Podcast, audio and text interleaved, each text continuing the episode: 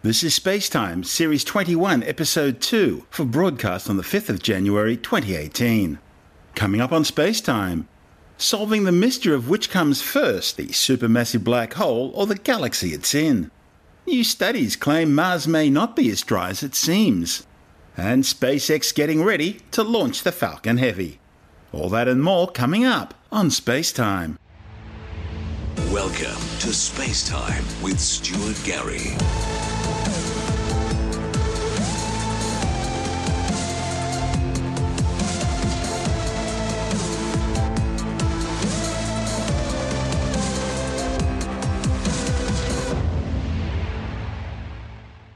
Astronomers may be a step closer to solving one of the greatest mysteries in astrophysics. Which comes first, the galaxy or the supermassive black hole at its centre? All galaxies are thought to contain supermassive black holes in their hearts. The problem is, do galaxies form first through the accumulation of stars and molecular gas and dust clouds, with the densities of the galactic centre then eventually becoming so high it forms a black hole? Or is it the other way around, with a black hole forming first, and then gradually accreting more and more stars and clouds until a galaxy is created? Adding to the mystery are observations showing that stars forming in galaxies do appear to be influenced by their central supermassive black hole. But scientists still aren't sure exactly how all that happens. This new study is an attempt to try and answer that question. The study's lead author, Professor Shelley Wright from the University of California, San Diego, thinks supermassive black holes are captivating. She says understanding why and how galaxies are affected by their supermassive black holes remains one of the outstanding puzzles of galactic formation. To try and get a better handle on all that, Wright and colleagues studied a distant quasar blasting through the interstellar medium of its galaxy. The host galaxy, named 3C298, is located some 9.3 billion light years away, far enough to allow the team to study a supermassive black hole in the very early universe, a time when they're still actively growing by accreting large amounts of material. While black holes themselves don't emit any light, the material they consume is heated to extreme temperatures as it's crushed, stretched, and ripped apart before passing a point of no return, known as the event horizon, beyond which the gravitational pull of the black hole becomes so great that nothing, not even light, can escape. The material, once it's passed beyond the event horizon, is destined to fall forever into the black hole singularity. But the thing is, not all of this superheated material reaches the event horizon. Some of it is funneled along, we think, powerful magnetic field lines to the black hole's poles, where it's then shot out into space as powerful energy jets called quasars. Quasars are the most luminous objects in the universe, with some visible over 12 billion light years away. That's nearly as far as the edge of the universe itself. This new research, reported in the Astrophysical Journal, has examined the energetics surrounding the powerful winds being generated by the bright, vigorous quasar at the heart of the 3C298 galaxy. Studies of the nearby universe have shown a remarkably close relationship between the size of a galaxy and the size of the supermassive black hole at its centre. The problem is, observations of 3C298 shows that it doesn't fall within this normal scaling relationship between nearby galaxies and the supermassive black holes that lurk at their centres.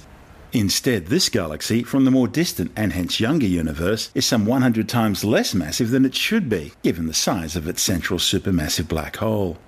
The discovery implies that the supermassive black hole's mass is established well before the galaxy builds up around it. And that seems to point to the possibility that the energetics from the quasar is controlling the growth of the galaxy around it. This is Space Time. I'm Stuart Gary.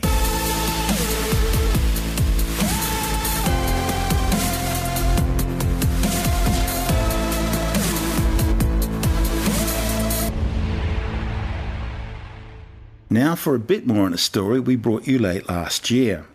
You may recall we reported that astronomers discovered 11 newly formed infant protostars within three light years of the supermassive black hole at the centre of our galaxy. And that's interesting because black holes generate powerful gravitational tidal forces and intense ultraviolet and X ray radiation, environments far more conducive to destroying stars rather than creating them. The findings, reported in the Astrophysical Journal Letters, suggest that conditions needed for stellar formation could exist in some of the most turbulent regions of the universe, consequently highlighting new regions in the search for stellar nurseries. Now, as we mentioned earlier, most, if not all, galaxies are thought to host a central supermassive black hole. The one at the centre of the Milky Way is known as Sagittarius A star.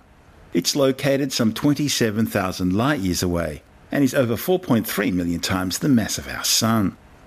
At a distance of just over 3 light years, the gravitational tidal forces being driven by Sagittarius A star should be energetic enough to rip apart clouds of gas and dust before they can condense and form into stars. But the new stellar discoveries would tend to contradict that. They were made using ALMA, the Atacama Large Millimeter Submillimeter Array Telescope. The ALMA data suggests that these protostars are only about 6,000 years old. One of the study's authors, Mark Wardle from Macquarie University, says it's the earliest phase of star formation ever found in such a hostile environment. The protostars were detected by double lobes of material which appear to be bracketing each star. These cosmic hourglass like shapes signal the early stages of star formation. ALMA detects the bright millimeter wavelength glow of the carbon monoxide molecules in these lobes. By the way, protostars represent the embryonic stage of a star's formation, with the star continuing to gather material following its birth through the initial collapse of a dense molecular cloud of gas and dust. A portion of this infalling material, however, never makes it onto the star. Instead, it's ejected as a pair of high velocity jets from the protostar's north and south poles. Extremely turbulent environments can disrupt the normal procession of material onto a protostar, while intense radiation from massive nearby stars, or in this case from the supermassive black hole, can blast away the parent cloud, thwarting the formation of all but the most massive stars. Vast stores of interstellar gas and dust obscure the heart of the Milky Way, where its supermassive black hole resides, hiding it from optical telescopes. But radio waves, including the millimeter and submillimeter light that ALMA sees, are able to penetrate this dust, giving radio astronomers a clear picture of the dynamics and content of this hostile environment. Previous observations of the region surrounding Sagittarius A star had revealed the presence of numerous infant stars, but those findings weren't conclusive. Nevertheless, the objects known as proplyds are a common feature in more placid star forming regions like the Orion Nebula, so, seeing them in the centre of the galaxy, so close to the supermassive black hole, was a real surprise. Mark Wardle says there are several different pathways which stars could use to form in this region. There's a couple of reasons for the difficulty. One is what's called the tidal field of a black hole or, or, any other gravitating body. So the problem there is the way you make a star is you have gas part of a dense part of a cloud where its own gravity gets to pull it together and make it shrink and eventually forms a star. But that process is impeded if you're located close to a black hole, for example, because the gravitational pull of the black hole on the cloud varies from one side of the cloud to the other. Closer to the black hole, it's stronger further from the black hole, it's weaker, and that tends to pull the cloud apart against the, you know, it wants to collapse and form a star, but it, it can't. So that's one of the issues. The other issue is that the environment is very kind of crowded. We've got a relatively uh, quiet black hole in our galactic center at the moment compared to some of the other ones in distant galaxies, which are very, very bright. But nevertheless, there's a lot of radiation in the region from actually, funnily enough, from hot stars. There's a lot of turbulence, it's high pressure, and so on. And so all these things, the gas is very much stirred, and that you would think would also make it difficult for gas to collect itself together, quieten down, and then pull itself together under its own gravity. It turns out we think there's two ways you can get around this problem and make stars. One way, which people have thought about already, not just recently, is if the black hole captures a large gas cloud, uh, the gas cloud doesn't immediately get swallowed, but goes into orbit and settles down, creates a disk of gas in orbit around the black hole. And that disk can be sufficiently dense that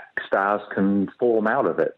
So it's a very different structure to what people usually think about. And, and that seems to be a fairly efficient way of making stars, probably more high mass stars than low mass stars. And then the other way is we were quite surprised recently because we had some observations that show that low mass stars are forming very close to our uh, black hole, and not in this kind of disk mode, but more like they form in regular clouds where you have these dense regions that pull themselves together and form a star. And it wasn't clear why this could happen. until we thought about the high pressure in the region. So it turns out the central few light years of our galaxy are filled with diffuse hot gas at high pressure. And if you look at the physical conditions in the gas clouds, the pressure is very high. And it turns out that this pressure surrounding a dense blob of gas keeps it together and stops it getting pulled apart by the gravitational field of the black hole. And so that is what lets it happen. So it's being compressed by the environment around it. That's right. So if you imagine you know, you can almost think of these things as little bubbles, you know, denser bubbles of gas in a surrounding medium. And so if you make the medium higher pressure, the bubbles get squashed a bit to the point that their own internal pressure matches the outside pressure. And if it's a bit like if you have a balloon in the room that you blow up with some air, and then if you increase the pressure in the room, the balloon will shrink. And if you let the pressure go, it will expand. It's a bit like that with these clouds. So, so that if the pressure is high enough, it means these clouds that are just in the right state to form stars will be sufficiently compact that they won't get torn apart by the uh, gravity of the black hole. Recently, we've seen this an interesting cloud going around the black hole. We were hoping for a bit of a black hole feeding fest a couple of years ago. It never happened, sadly. I know, I know. There were a lot of uh, red faces out there, actually, I think, because there were all kinds of expectations. I mean, no one was ever going to be 100% sure, but there was a general feeling that chances are this cloud would be uh, swallowed by the black hole and on its way down would get very hot and radiate and the black hole would become very bright. But nothing like that was seen. And I think it, it was never immediately clear what whether this was just a cloud or something a bit more subtle, like a wind from a central star that was mm. just in orbit around the black hole, which, you know, that would prevent it to be quite a different situation. And that's probably the case, I think. So nothing happened. And there was a lot of, you know, a lot of proposals to use big telescopes around the planet and in orbit around Earth to stare at the black hole to see if they could see any brightening in the emission from it. But there was nothing spectacular seen, unfortunately. These 11 stars right. that are about three light years away from Sagittarius A star. There's been hints of them being there before, hasn't there? That's right. So, you know, it is a difficult area to observe because it's a, you know, it is in the middle of our galaxy and we're on the outskirts. That's a long way away. So things are very close together on the sky. And it's a very crowded region. There are stars and gas clouds and so on are really packed in very tightly there. And so to actually look from this distance and untangle everything has taken a lot of work. And really it's, it's only because we're starting to get the the kinds of telescopes that are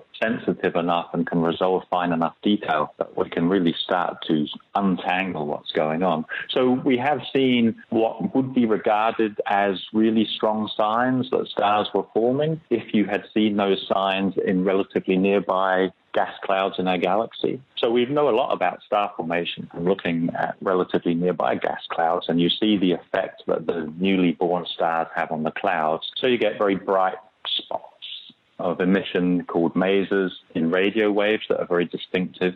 And you see very powerful jets of material shot out the stars uh, into the surrounding medium and interacting with it and so on.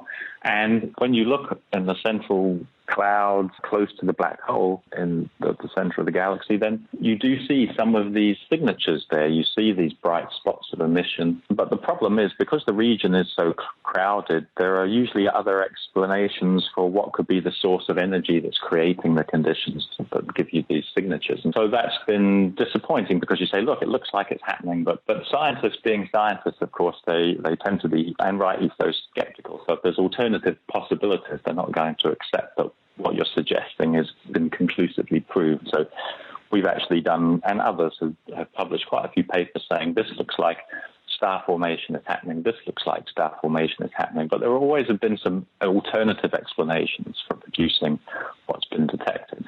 And so it hasn't really been conclusive.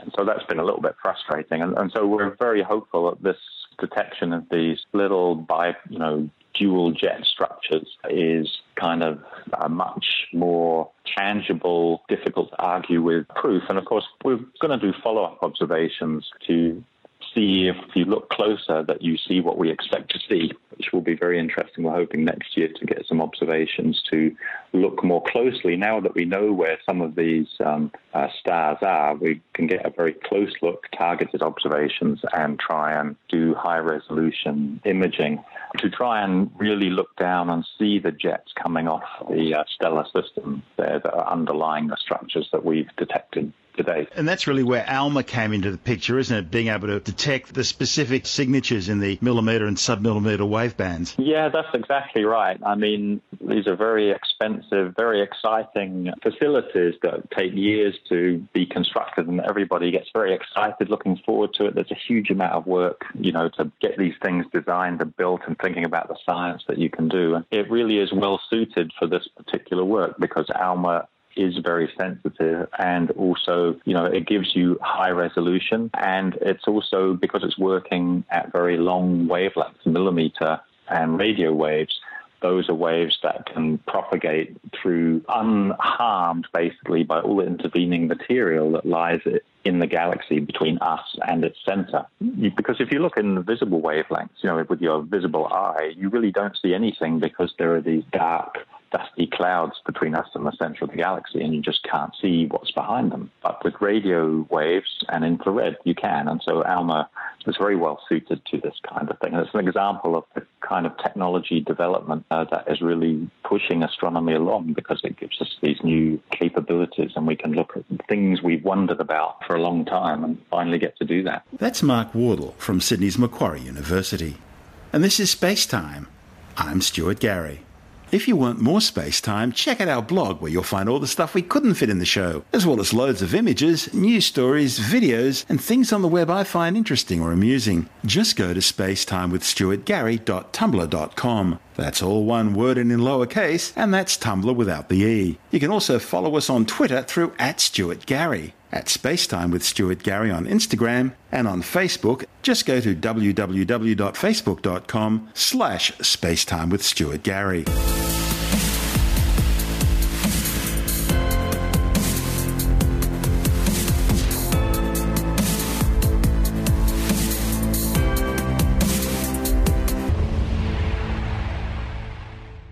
A new study suggests that water on Mars is being absorbed by the red planet's rocks like a sponge. The new findings, reported in the journal Nature, suggest that Martian basalt rocks can hold up to 25% more water than similar basalts on Earth. The red planet was once a warm, wet world with a thick atmosphere. However, it's now become an inhospitable, freeze dried, barren desert. What happened to the red planet's water is one of the long standing unresolved questions about Mars. Mars lost most of its thick atmosphere when the planet's molten core began to cool down and solidify about 3.5 billion years ago. Because Mars is just a third the size of the Earth, its molten metal core cooled down much more quickly. As the Martian core cooled, the planet's geodynamo, which is generated by the spinning molten core and in turn generates a protective planetary wide magnetic field, also ground to a halt. Without the magnetic field acting as a shield, the solar winds from the Sun began eroding away the Martian atmosphere. As the atmosphere degassed into space, the lower air pressure prevented water from pooling into a liquid on the red planet's surface, instead, sublimating directly from ice into gas. Mind you, a lot of the red planet's water remains frozen in ice caps at the Martian poles, frozen below the surface as permafrost, or as vapor in the atmosphere. However, these hypotheses can't explain where all the water has gone. And that's the mystery this new study's trying to solve. The study's lead author, Jon Wade from Oxford University, believes a lot of that water is locked away in Martian rocks. Wade and colleagues proposed that the Martian surface reacted with the water and then absorbed it, increasing the rock's oxidation in the process. The authors applied modelling methods used to understand the composition of Earth's rocks in order to calculate how much water could be removed from the Martian surface through reactions with rock. They assessed the role that rock temperature, subsurface pressure, and composition would have played, finding that basalt rocks on Mars can hold approximately 25% more water than those on Earth. Wade says while people have thought about the Martian water question for a long time, no one's ever tested the theory of the water being absorbed as a result of simple rock reactions. There have been several clues which pointed Wade and colleagues towards this hypothesis. For instance, Martian meteorites are chemically reduced compared to the surface rocks, and compositionally they look very different. One reason for this and why Mars lost all its water, therefore, could be its mineralogy. The Earth's current system of plate tectonics prevents drastic changes in surface water levels, with wet rocks efficiently dehydrating before they enter Earth's relatively dry mantle. On Mars, water reacting with freshly erupted lavas that formed its basaltic crust resulted in a sponge like effect.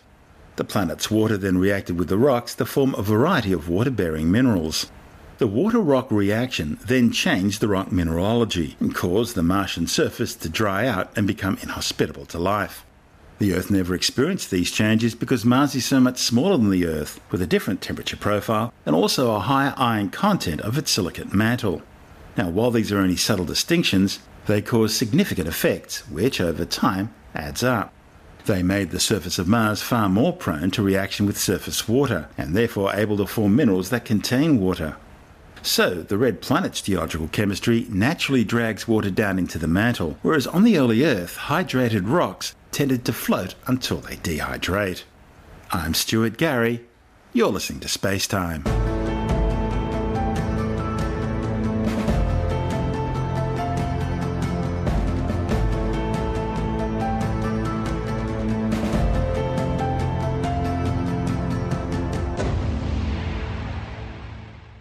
After more than 12 years of planning and development, SpaceX is finally getting ready to fly its new Falcon Heavy launch vehicle. The 70 metre tall reusable rocket is based around three Falcon 9 Common Booster Core stages, mounted side by side in a similar fashion to the Delta IV Heavy, from which it will take the title as the world's most powerful operational launch vehicle. Oh, All up, the Falcon Heavy will be able to lift 63.8 tonnes into low Earth orbit, 23.7 tonnes into geostationary transfer orbit, at least 18 tonnes into translunar orbit, and around 16.8 tonnes for missions to Mars. To outperform the Falcon Heavy, one needs to go back to the 1960s and early 70s and the mighty 110 metre tall Saturn V Apollo moon rocket.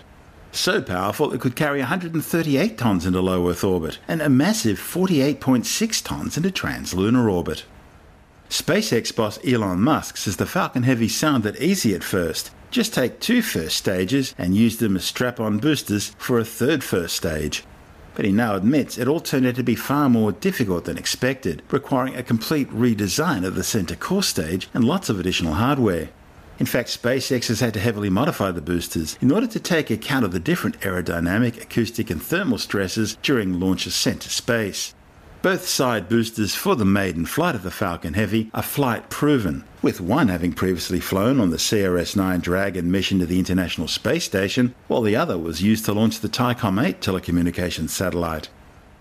The Falcon Heavy's first flight will be a demonstration mission in order to validate the vehicle's flight profile and technologies. And according to Musk, he's ordered SpaceX to use an unusual payload for the mission. Instead of the usual dummy payload packed with scientific monitoring equipment, Musk claims he's sending his own Midnight Cherry Tesla Roadster playing Space Oddity. He also claims the Falcon Heavy's destination is deep space on an Earth to Mars Hohmann transfer orbit, with a heliocentric perigee of 150 million kilometres, the radius of Earth's orbit around the Sun, and a heliocentric apogee of 228 million kilometres, equating to the radius of Mars's orbit around the Sun. Now, if he's telling the truth, what it means is there will be a red two seater electric sports car floating between the orbits of Mars and Earth. Something for future missions to watch out for over the next few billion years. And I guess something for space archaeologists to be amazed at when they stumble across it in the future. Apparently, the original plan was to send the car to Mars, but international planetary protection rules prevented SpaceX from doing so, so placing it into orbit at the same distance was the next best thing. Although we've had lunar buggies on the moon during the Apollo missions, this will be the first road car to make it into space. What's still unclear at the moment is whether it'll be David Bowie's original Space Oddity or the cover version played by Canadian astronaut Chris Hadfield while aboard the International Space Station. Now, speaking as an ex radio disc jockey of many years, with the first anniversary of the passing of David Bowie taking place on January the 10th, surely it'll be the Ziggy Stardust version that gets played. I was going to say spun, but I think the Tesla comes with an MP3 player. During the last days of 2017, SpaceX rolled out the Falcon Heavy on a newly modified TEL, or Transporter Erector Launcher, capable of handling both Falcon 9 and Falcon Heavy configurations. The new rocket was then lifted into its vertical position at the Kennedy Space Center's Launch Pad 39A at the Cape Canaveral Air Force Base in Florida. That's the same historic launch pad, which together with its sister pad 39B was specifically built to launch the Saturn V and then later modified for the space shuttles. The Falcon Heavy, originally known as the Falcon 9 Heavy, was originally planned on to take its maiden flight from the other side of the country, from Space Launch Complex 4E at the Vandenberg Air Force Base in California. But lots has changed since those original plans were made. Once erected vertically on Pad 39A, the Falcon Heavy underwent a series of launch pad clearance and compatibility surveys, as well as some in situ vehicle and launch complex testing. It was then lowered back down onto the TEL and rolled away in order to make room for SpaceX's secretive Zuma mission slated for launch on January 4th. Further testing of the Falcon Heavy will include propellant loading and a static fire test of its 27 Merlin 1D engines.